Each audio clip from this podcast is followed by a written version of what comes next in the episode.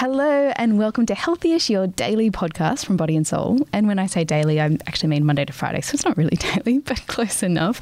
I'm your host, Ellie Izzo, and every Thursday I'm joined by Body and Soul's very experienced and very learned beauty editor, Kelsey Farinchak. Now, today's topic isn't particularly glamorous, but if you suffer from this unsightly and just kind of annoying condition, I do, you'll know that it can seem incurable, and that is something called keratosis pilaris, or commonly known as chicken skin. The good news there are ways, if not to get rid of it, but to significantly reduce its appearance.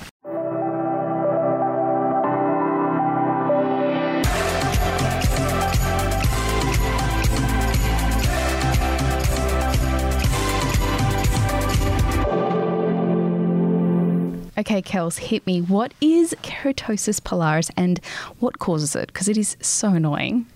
Yeah, so it's those dry, rough patches or tiny bumps that come up on the backs, most commonly on the backs of your upper arms. Yeah. But you can also get them on your thighs, on your cheeks, and on mm. your bum. Really? Mm. Ah. Um, so it's super common and it's harmless, so Yeah. don't be worried. But one of the main causes is that basically the skin cells aren't turning over properly. So it leads to a buildup of keratin, which is the protein that protects the skin, hmm. hence the name.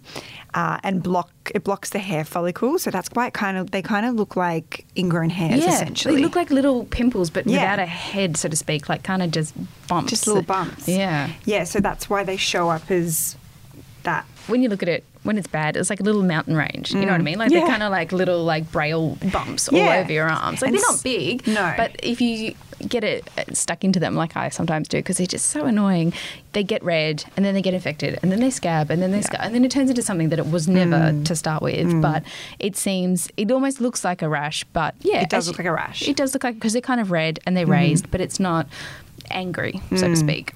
My friend's baby has like a milk rash at the moment, Oh, yeah. and it kind of looks exactly the same. Mm, yeah. it really it really looks similar. So if you do get them on your cheeks, I guess that's what they can kind of come out to be. Yeah, right. I didn't Mm. know you could get them on the cheeks. So, is it caused by something genetic or is it lifestyle factors? So, you said that it's basically like blocked pores. Is it diet or like just lazy exfoliation happens? I think it's it's definitely genetic. Like I've never had it. Hmm. However, I think a lot of people. I've, I've read that it can kind of flare up in your thirties. Hmm. So it's. I guess it's kind of both. Like if you do have it in your genes and then you irritate the skin or you're lazy at exfoliating, maybe then it will flare up more than it would for somebody else. Mm-hmm. Um, but using soaps and skincare that are too drying or too irritating, or even if you scrub too often too hard, so you Ah. kind of got to walk that fine line. so, like exfoliate, but not too Yeah, much. yeah, yeah. God. Um, and then yeah, I guess if it's in your DNA, like Yep. you- Game over. Yeah, Sorry. but not, not, I don't think there's any dietaries or anything that, that can flare it up that I'm aware right. of. That's so interesting what you say about age because I have it and I probably, yeah, only really noticed it in my late 20s and now 30s. Mm. And I was like, what is this? It's so annoying. And it's sort of, you feel like, you know, it's really hard to get rid of, basically. Like you can Mm. Yes. try to like do loofering in the shower and, you know, moisturizing and all the rest of it. And it kind of seems like it's just there all the time. Mm. And it's, it's not a major thing, but it's super annoying. oh yeah, and once it's one of those things that like once it's there, you keep noticing it, and then it becomes a problem. Mm, especially if you pick at it like Yes, me. and I would Yes. do. I, if I did that, yeah, I'd be like scratching them. It's so annoying. It wouldn't be nice. It's so annoying. So if it's not, it's not dangerous or unhealthy. It's not. It's not like it's not a disease. It's No. not a symptom of anything. No. you don't need to freak out and like go and get yourself tested for everything No. under the universe. It's And I think most dermatologists would kind of give you the same advice as if you just walked into a chemist. Like, there's not really much you can do about it, but there Mm. are ways that you can make the appearance reduced, or you can kind of like decrease the Yeah. bumps and kind Yep. of nourish it and make it less dry and scaly and make maybe make it a less make it less irritating so that you stop touching it. yeah, which would then also make it less noticeable. Yeah. yeah. So what are the are there topical treatments that are available? And like I know we can, we can't cure it, but like what are the things that if you're in the chemist or you're speaking to a dermatologist, what are they probably going to suggest to you? So there's lots of products on the market at varying price points, which is great news. Um, exfoliating the skin gently is important. So look for exfoliants that are made for sensitive skin or cater to KP specifically. Mm. So I would try a salicylic or lactic acid to mm. gently resurface the skin. There is a brand called PCA, and the product is Skin Body Therapy.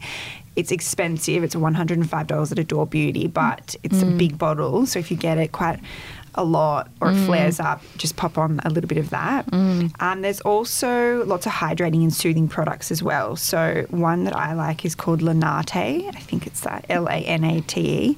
It's face and body cream, thirty bucks at Chemist Warehouse. Mm, that's good. Um, and that's lots of people recommend that. Mm, yeah. I um I went on a hunt for this before as well because I was just so fed up with it and I found something that I found worked if I used it every day. I have to say if I didn't use it every day it didn't work, but if I used it religiously and that was the Paula's Choice weightless body treatment with 2% BHA. It's 40 bucks and it's a pretty big tube.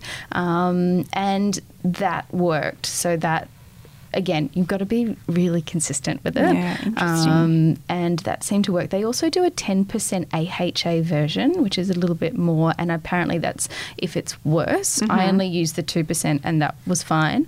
But again, I suppose it, the BHAs and the AHAs kind of work similarly to a salicylic or a Yeah, exactly. it's lactic exactly the same thing. Yeah, Right? yeah. And I guess that's kind of good because it's got a body lotion, so it's two in one product. Yeah, it's not bad. Mm. I would still put a moisturizer on though, saying that, Okay. Personally. Yeah. Maybe I'm just extra scaly. Could I be. guess it depends like what time of year as well and, and Oh, what that's true. what like how hot your shower is. I think all those small things can definitely accumulate and kind of make it worse. Yeah, definitely. Anyway, it's good to know that there are things on the market and it's not like a life sentence because I was sort of getting to the point where I was like, what is going on? I'm exfoliating, I'm doing all this stuff. Mm. Couldn't really figure out what was going on. But I think when in doubt, look for products that say it on the packaging because there are a lot out there. Um, or do a quick Google and, and there'll be like quite a few that come up.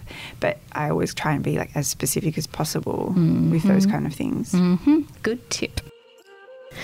Okay, that is all we have time for today. We are trying, emphasis on trying to keep our episodes a little bit shorter. So we're shuffling some things around a bit, and every month we'll be bringing you a dedicated episode for all of our something old, something new product recommendations. So stay tuned. As always, if you have a moment, please rate, review, and subscribe, or simply share a screenshot of you listening on Instagram and be sure to tag us at, at body and soul underscore au, and we might just regram you.